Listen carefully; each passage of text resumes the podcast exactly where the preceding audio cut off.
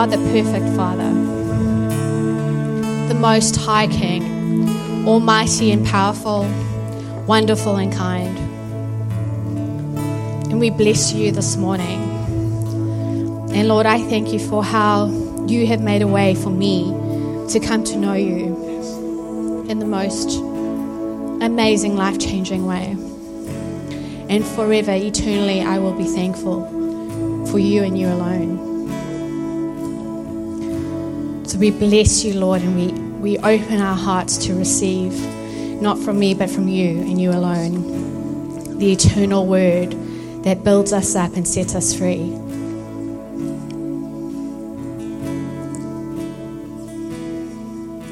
Thank you, Lord. Thank you, team. Beautiful. How is everyone this morning? If you're wondering, there is a baby on me. Some people are like, What is that in there? What's she doing? What's she hiding there? And it is mine, if you're wondering. Um, but this morning, I hope we are alive and well. alive because we live for a living God. Do we know that? Put your hands up this morning if you know that He's not just God, but He's the living God. Yeah. Um, and as we know, anything that lives um, speaks, really, in some way, whether it's creation that declares His glory or His highest creation, which is ourselves. He speaks to us. And the other day, He said to me, Melissa, I am the living God. Yes and amen. But then he said, And I am the God of the living, not the dead. And what is interesting to me is that when the living God declares himself as this in Mark 12, it's interesting because he references being the God of dead people, right? In Mark 12, he's talking to the Pharisees and as usual, they're trying to test him, probe at him.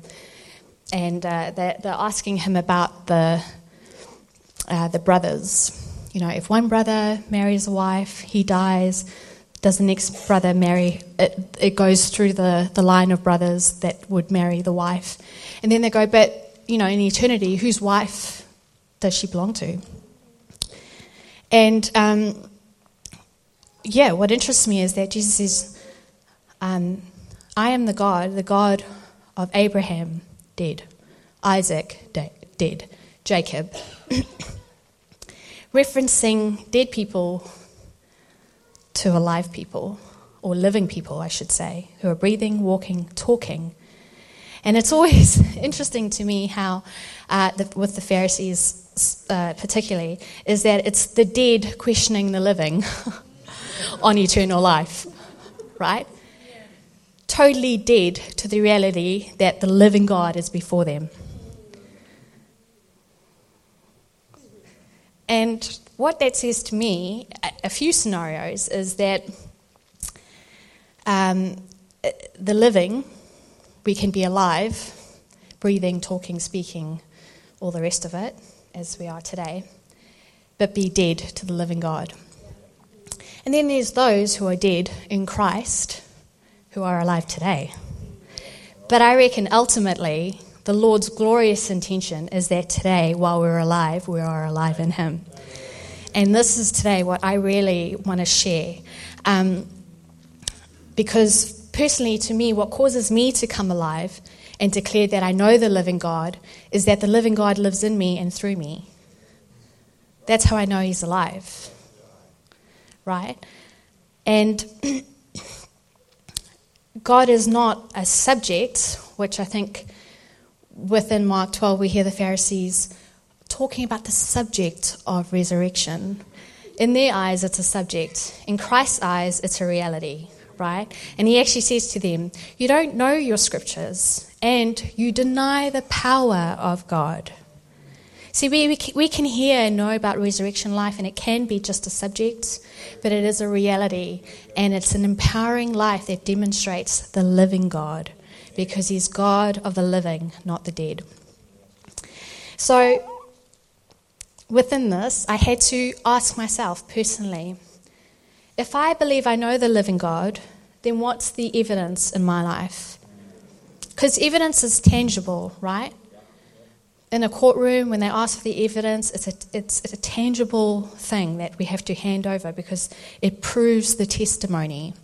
And so that's really what I just want to share this morning. Um, it's amazing last week. Who was here last week? Um, cool. Joe and Ollie both shared pictures that they, they got, um, or Ollie had a, a brilliant word. Um, and Joe shared about um, in the morning as a family they were eating breakfast and um, it was a parrot I think that came and it flew into this window and it it like got knocked over got it got wounded. And she was just talking about how she felt that um, you know for some of us that was us that had been soaring and flying and next minute hit a window and took us by surprise. But the opportunity of what that presented was that the family, Joe's family, could come and take that bird and nurture it.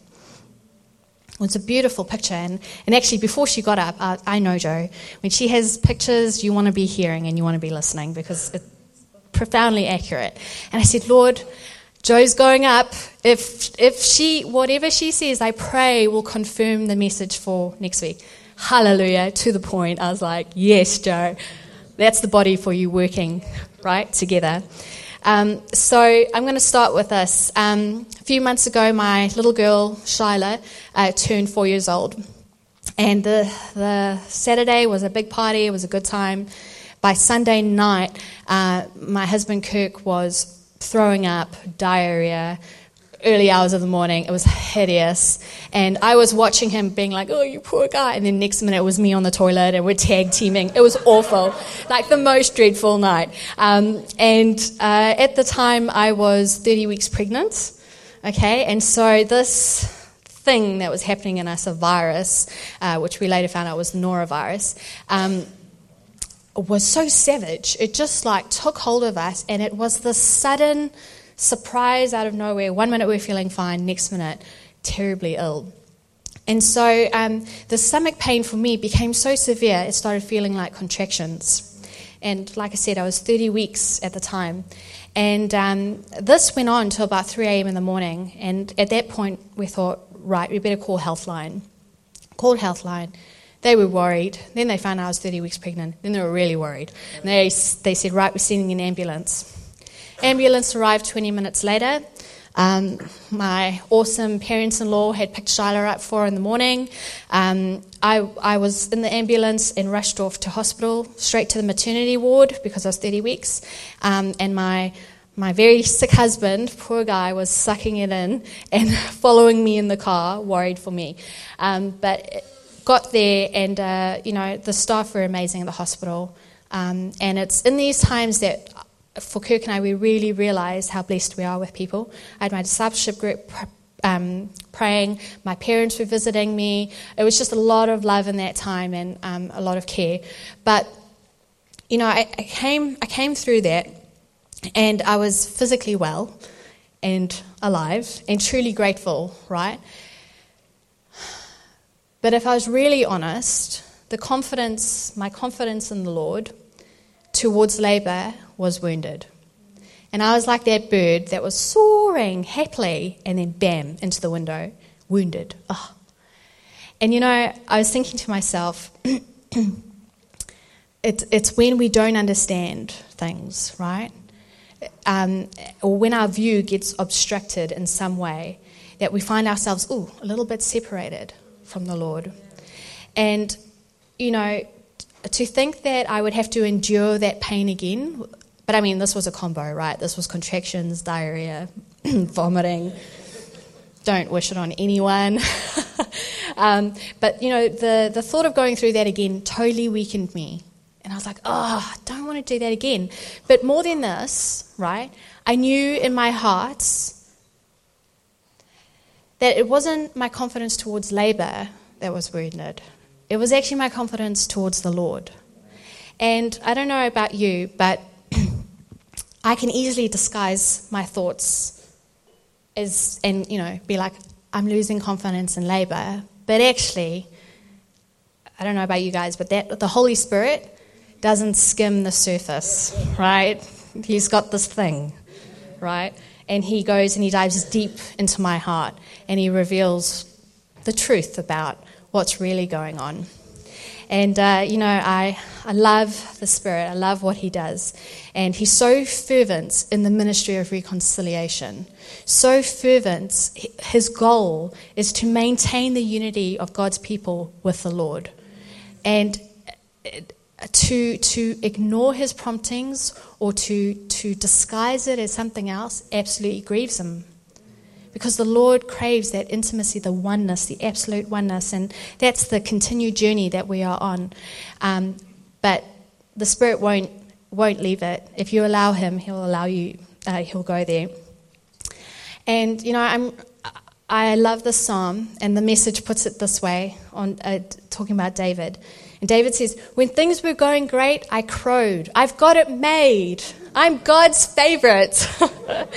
and He made me king of the mountain. Uh, then you looked away, and I fell to pieces. and I relate to this. I relate to that absolute joy and ecstasy of being one with the Lord, and you just you know you know that you give Him pleasure, and you know that He, that he has pleasure from you, you know, um, or that you take pleasure in Him. And so I'm not talking about um, becoming a roller coaster of emotions where you're being tossed to and fro from life's circumstances um, and suddenly doubting whether God exists or my salvation. But I'm actually talking about righteous living where we are so intimately connected with the Lord, where He is our home, and there's a slight turning in our hearts, where it might be small, but it feels like a gap. Does anyone know what I'm talking about? And it's like suddenly we go from being in the center, him in the center, that now we feel like we're on the borderline of his being, right? And then I thought another picture I got was it's like being in the temple, and your home is in the Holy of Holies. That's where you dwell most of the time. And then I find myself on the porch having a sulk, right? Sort of a little bit out of it, but you're not out of it. It's like, you know, but, but that intimacy is so so deep that the spirit is so sensitive to when it picks up that something's amiss, right? In Proverbs, it says, A man who wanders from the way of understanding will rest in the assembly of the Lord. And it's, yeah, it's, it feels devastating when, when I experience a slight separation, not because the Lord has left me, but because I've misunderstood something or I've been wounded in a way. Um, and I think the reason why this sort of thing affects me, right, is because it's a living relationship. Okay? It's not just a robot doing what he says, but it's a living relationship. Anyway, I realized I had to make my way back to his heart. And I had to hear from him directly his great intention his rich love that calls me to comprehend it, which is of an experience when it talks about that. When he says how long, how high, how wide my love is, we can test that length of love because he's long suffering. And we can test how, um, how high, or when we plumb to the bottom, how, like, right to the bottom, we can find that his um, hand is not too short to save right? It's in, it's in these times that we, we experience this love and the, the magnitude of it um, to really comprehend it. So, anyway, four years ago, this was, this was part of the wounding, so I'm just going to give some context, right? Four years ago, um, I, my little, uh, my firstborn, Shiloh, um, the Lord really had to minister to me about labor, okay? Anyone else? Any other woman here? yeah, right? Okay. Um, I was a chicken. just to be honest. There's no other word for it. I was a chicken um, and I was scared. But um, at the same time, somehow, um, I chose a midwife who was really over her career. really over it. And she confessed, actually, that she was over it and that I was the last one she was seeing, right? Um, she couldn't wait to finish up. And anyway, so this great enthusiasm uh, bared much fruits of negligence, really. She missed my appointments, she was always late, uh, just a bit careless in, in treatment, um, and pretty much had this thing with my husband. Like, she had this mindset that men within, like, women giving labor, you know, going through birth, it's like the men, they just don't understand. They, you know, they're pretty much useless. So anytime, every time me and Kirk were together, snide remarks just right at Kirk like this. Anyway, the poor guy. But you know Kirk, right? He's, he'll just speak straight to it. But um, anyway, so um, after years and years of her work, um, she was at this place. And I thought, man, it's my first child. It's my first labour. I was kind of hoping a nurturing type mother, sort of like a lovely older lady who'd take me under her wing, um, and and and especially for this new experience. But somehow, great, it's the chicken and the old duck, right?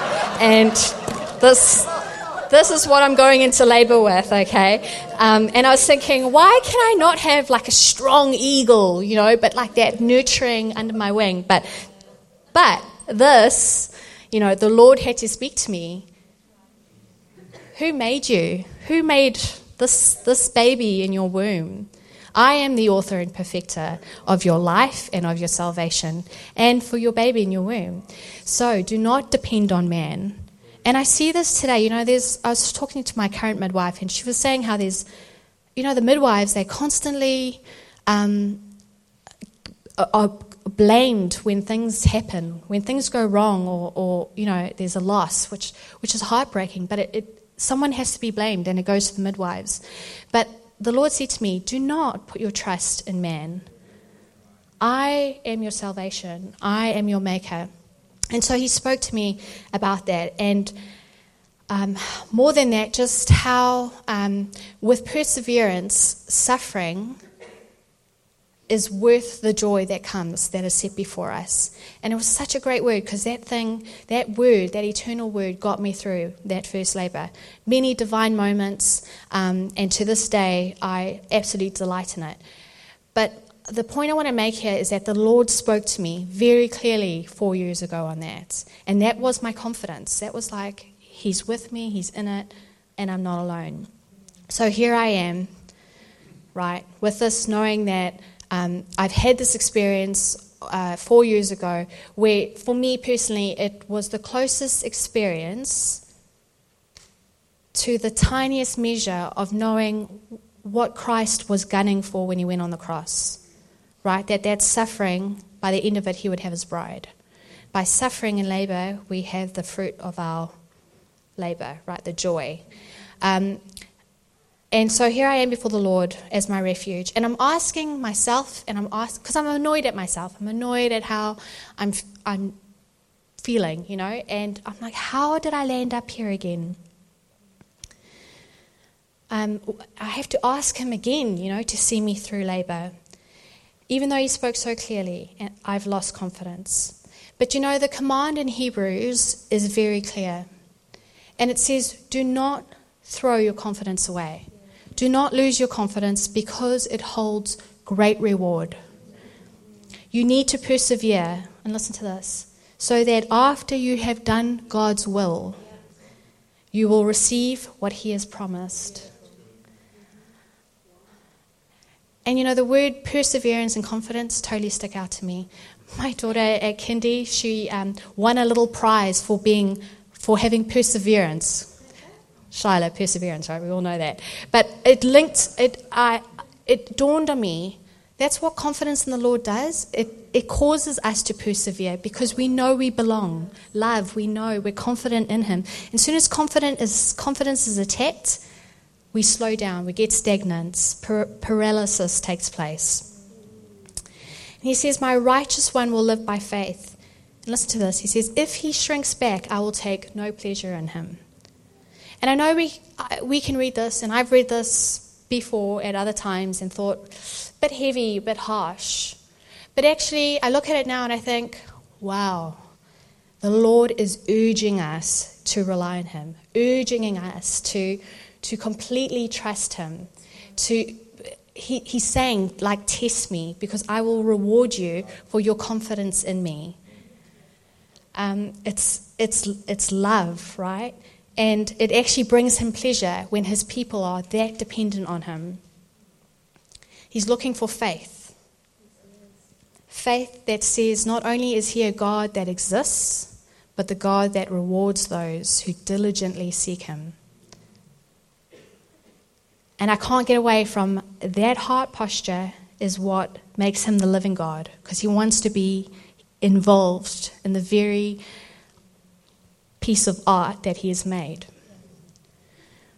We are not, we are not of those who shrink back and are destroyed, but of those who have faith and preserve their souls. What I'm learning very quickly and seriously is that unbelief and fear leave us dead it leaves us for dead. And it has no worry for us, so I don't know why we have worry for it, right? I asked the Lord why unbelief was so offensive to him because he calls it sin. And the other day he said to me, Melissa, unbelief calls me a liar. When, when I heard that, it, uh, it, it, it creates something in us to go, I'm going to walk carefully and accurately. Because everything I say and demonstrate is reflecting the true God. And I do not want to live a life of lies, but it's either that or if I don't live in the true way, he's a liar. That's what I'm telling people, right? So I just want to just uh, talk about what the dead look like because in Ephesians, it says, When we are dead in our sin and our un- unbelief, we walk and function in the futility of our minds. Futility talks about purposeless, being purposeless, right? It also talks about being empty. As people of God, we should not be empty and we should not be purposeless at all. Where it talks about our understanding is darkened. And this deadening affects, alienates us from the life of God. It causes us to be ignorant to the spiritual activity that is actually amongst us because of the blindness of our hearts. And it also talks about how we become past feeling, which actually means we cease to care. So we walk however, we think however. There's no attention to the eternal things the accuracy of the Lord. And I think the example of Mark 12 with the Pharisees, I think this is exactly it. They are blind to the living God before them. They cannot hear. They're asking questions that are reflecting their futile thinking. Right? But he says, Awake, you who sleep, and rise from the dead, and Christ will give you lights. Walk in wisdom.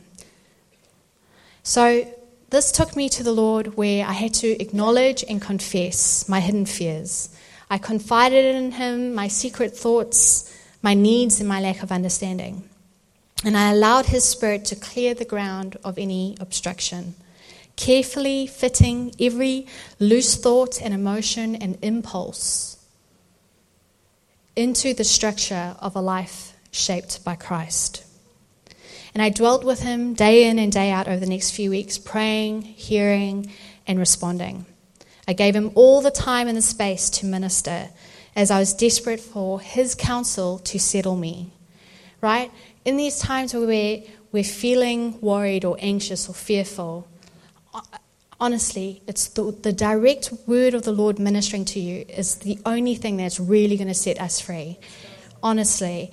Um, and you know, it's, it's not to come to Him and be, I'm sorry that I'm here again. Because you know what it says? It says it's good that the heart is established by grace. Right? not works, by grace, by His grace and His grace alone. In those few weeks of taking refuge in Him, communing and confiding in Him, I also shared with a few other members in this body about my confidence and labor.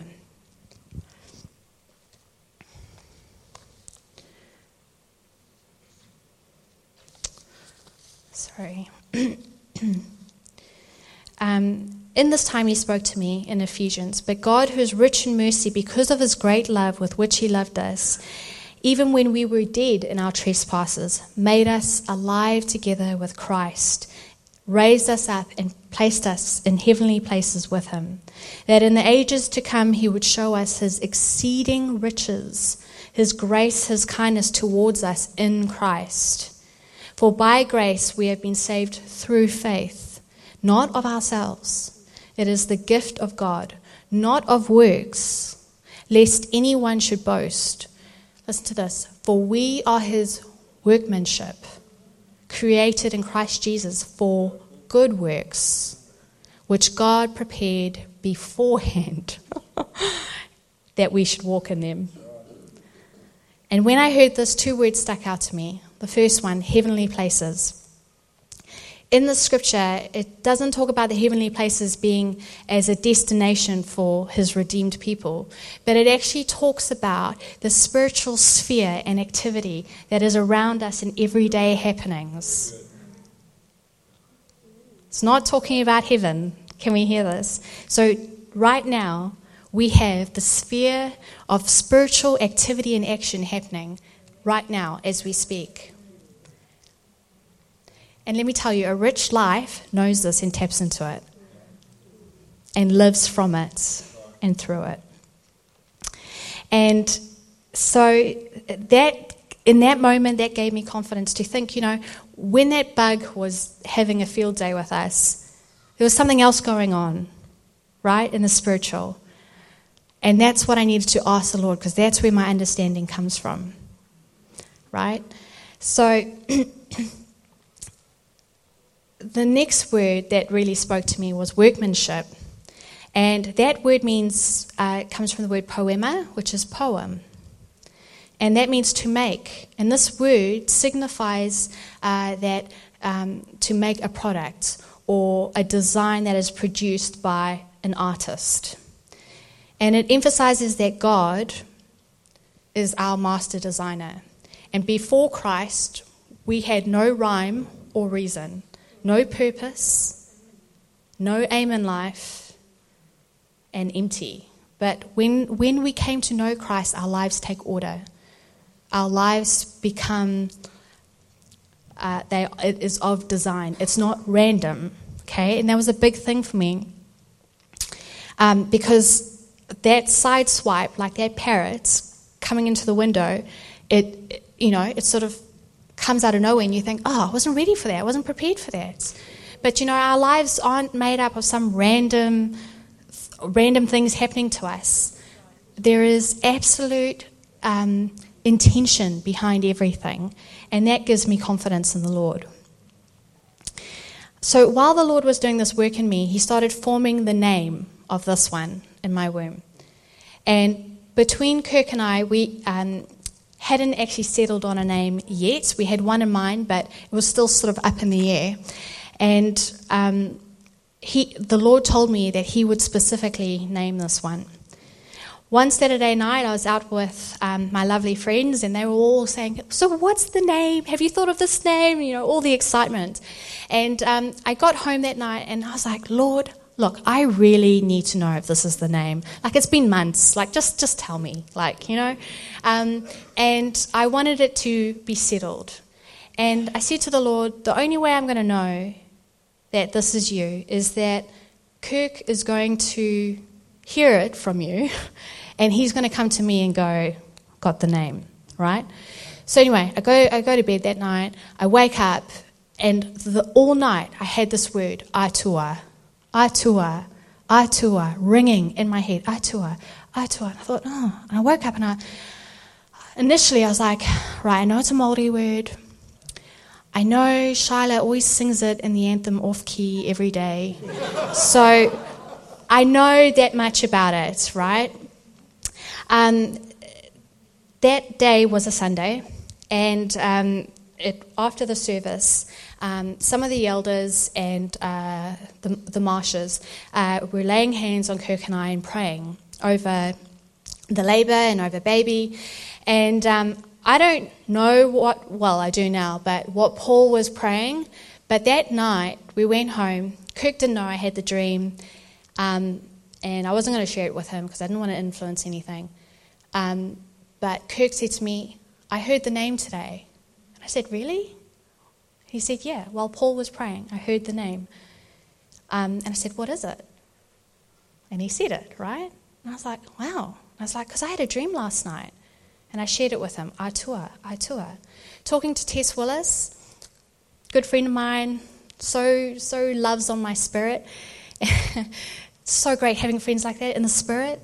Anyway, she said to me, You know what? When Paul was praying, I felt like he said her name out loud.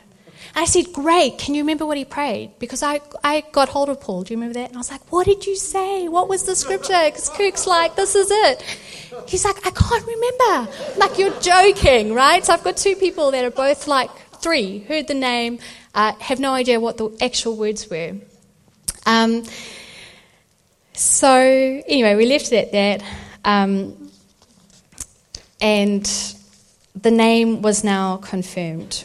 Because for me, my husband was a yes, and not only that, but the Lord had confirmed it, but so did his body, okay, which is awesome. Um, so I had the name, now I need the baby.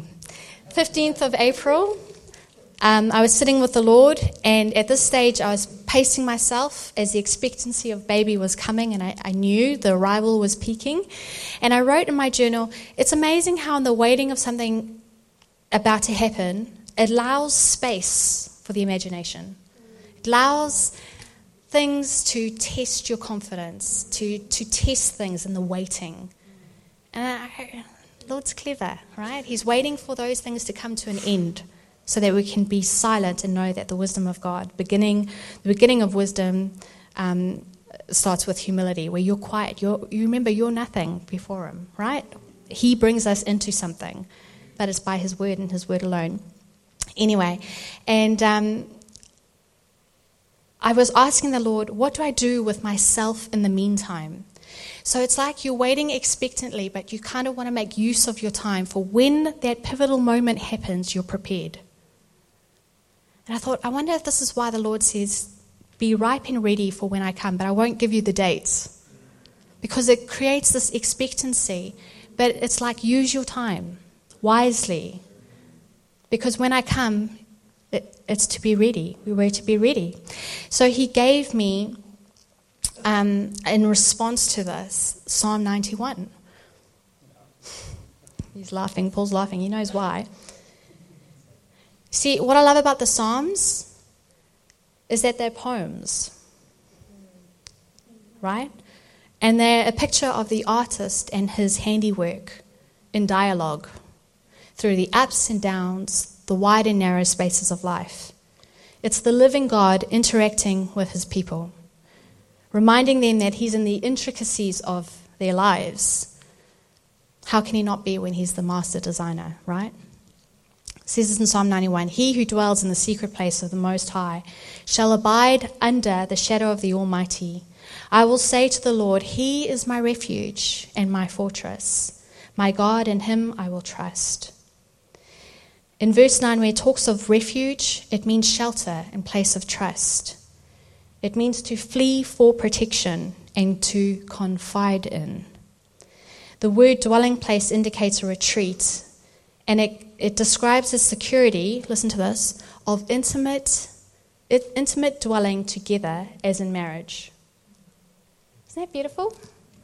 That when we confide in the Lord, it's, it's to be like a husband and wife that share the deepest parts of themselves the fears, the needs, the worries, the great things. But it's that intimate dwelling where we flee to and not run from. And that's what confidence does it causes us to flee to. This was the last thing I wrote in my journal, and the next day I went into labor. This labor that I've been waiting for, right? the coming labor.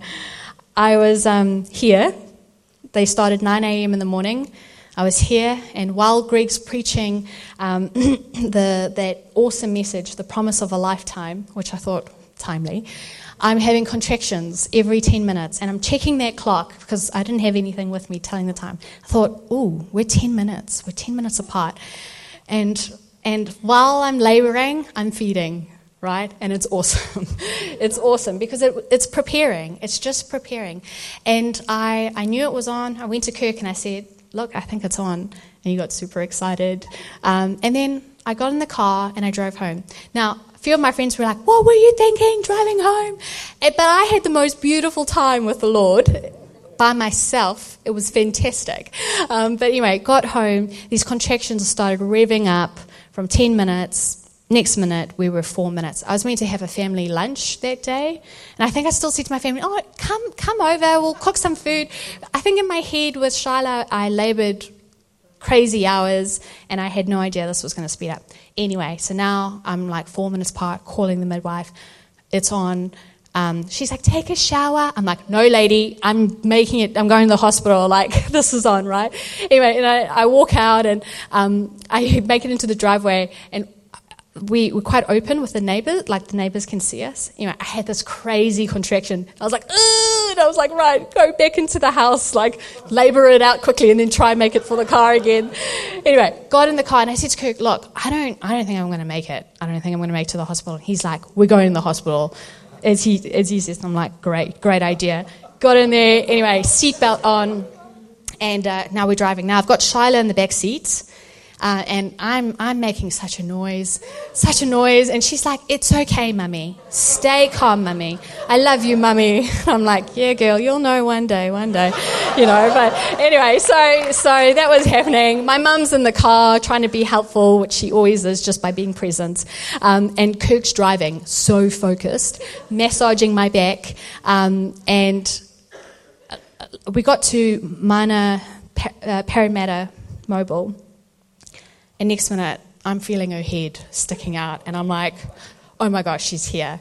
She's here. And um, we were dropping Shiloh off with Kate and Andy. and my father in law, he's, he's tall and he's, you know, and he walks like this, and he was all excited to see us because he knew we were going in. He's like, hey, waving. And Kirk's like, no, no, just take the child, take the car. Anyway, we pretty much threw it at him, and he was like, whoa, whoa, what's going on, you know? Anyway, so we now are driving to Kenepuru Hospital. This one is well and truly on her way, and um, at 3.30, this little thing popped out. And as she came, I grabbed her and I received her, and I lifted her up, and I was like, My baby, you're here and you're perfect. And I don't mean like perfect looking, even though she was, and that immediate confidence in the sense of her color was great. She made a breath, I, she was breathing. Um, she made a, a little cry, so I knew that was all okay. But I received her and I put her on my chest. And I was like, wow, Lord, you have literally hand delivered Mia Bella psalm in my hands. This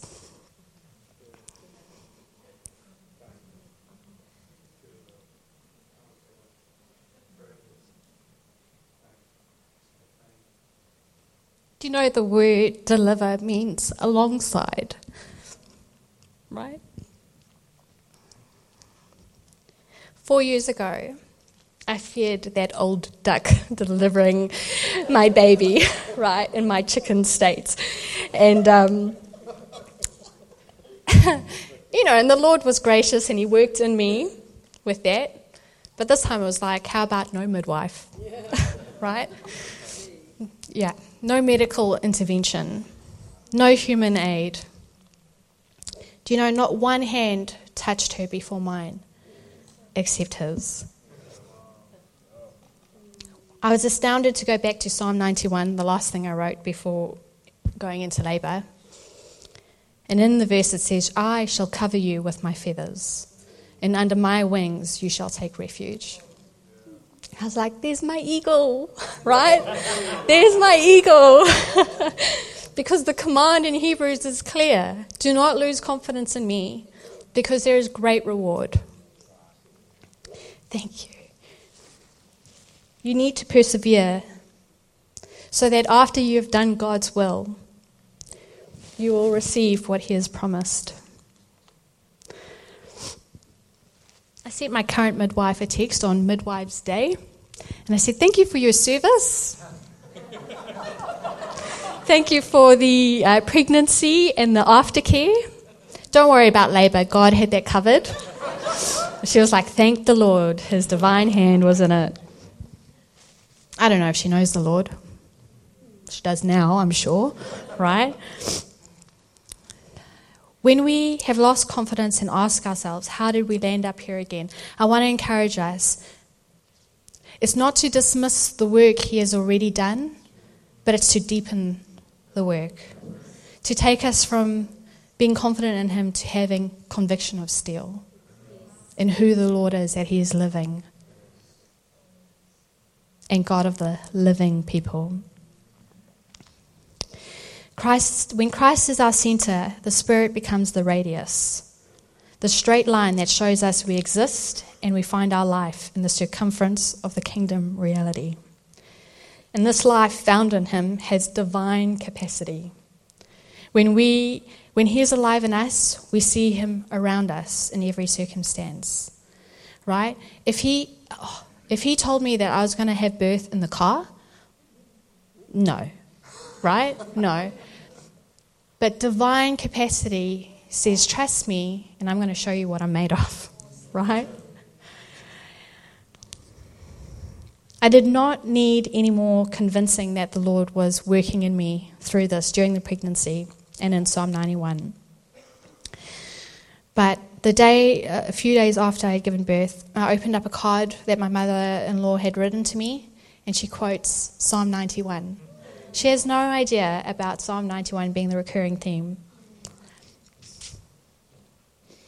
But then he just went on and on, right? A week later, we're here at the Sunday service with Mia Bella. I'm talking to Paul Costello, and we're chatting about the whole car experience. And he reminds me what he prayed over us, right? At the time, he couldn't remember. But he starts talking about the psalm that says that God is like our refuge, is our refuge, and, and the, the feathers and the, the, the, being covered by it. And I said to him, It's not Psalm 91, is it? He was like, Yes. I was like, Oh my goodness. I like burst into praise. I was so excited. It was amazing. Now, remember, Tess had also heard uh, the name being said out loud, which was Mia Bella, that Kirk had heard, and the dream that I had the night before. That word Atua, it is a Māori word. Pronounced Atua, there's two words with two meanings beautiful God.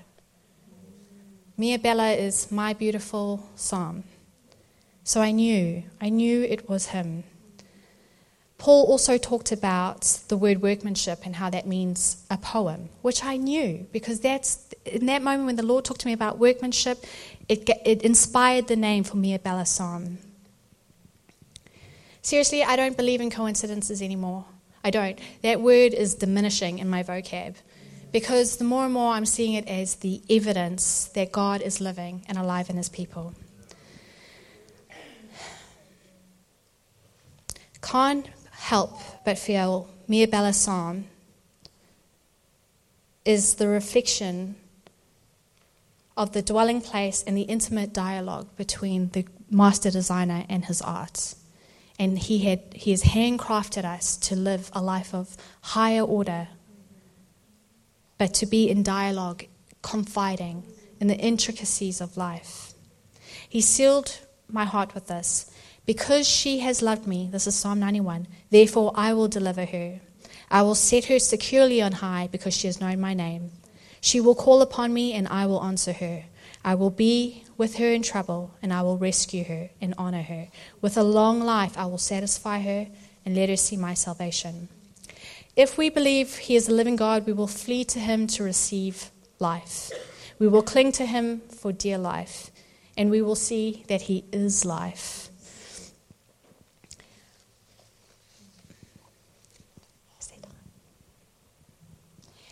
This morning, um, I do want to open up the floor for prayer and ministry. Um, maybe uh, for you, like me, you, you've had moments where you flew into the window and it's knocked your confidence.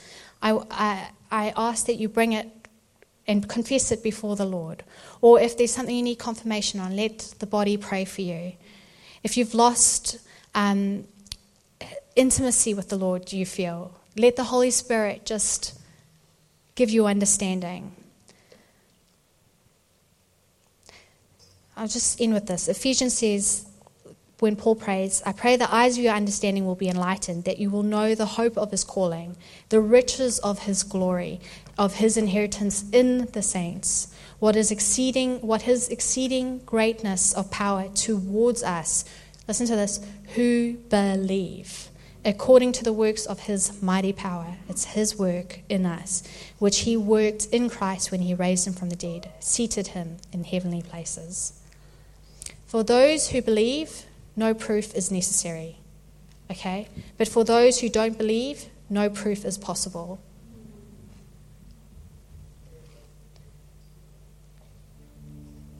I'm going to ask us to believe him today on his word.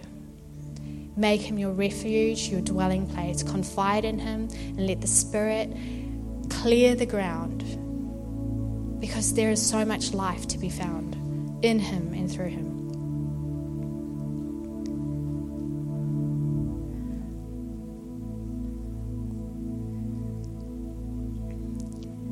I asked Haley to pray over the word Atua in her spiritual tongue. And I asked her, don't look the word up or anything in the text. And she came back to me and she said, Atua, the beautiful works of God, works that cannot, that only come from Him, works that can only come from Him, that are ordained by Him.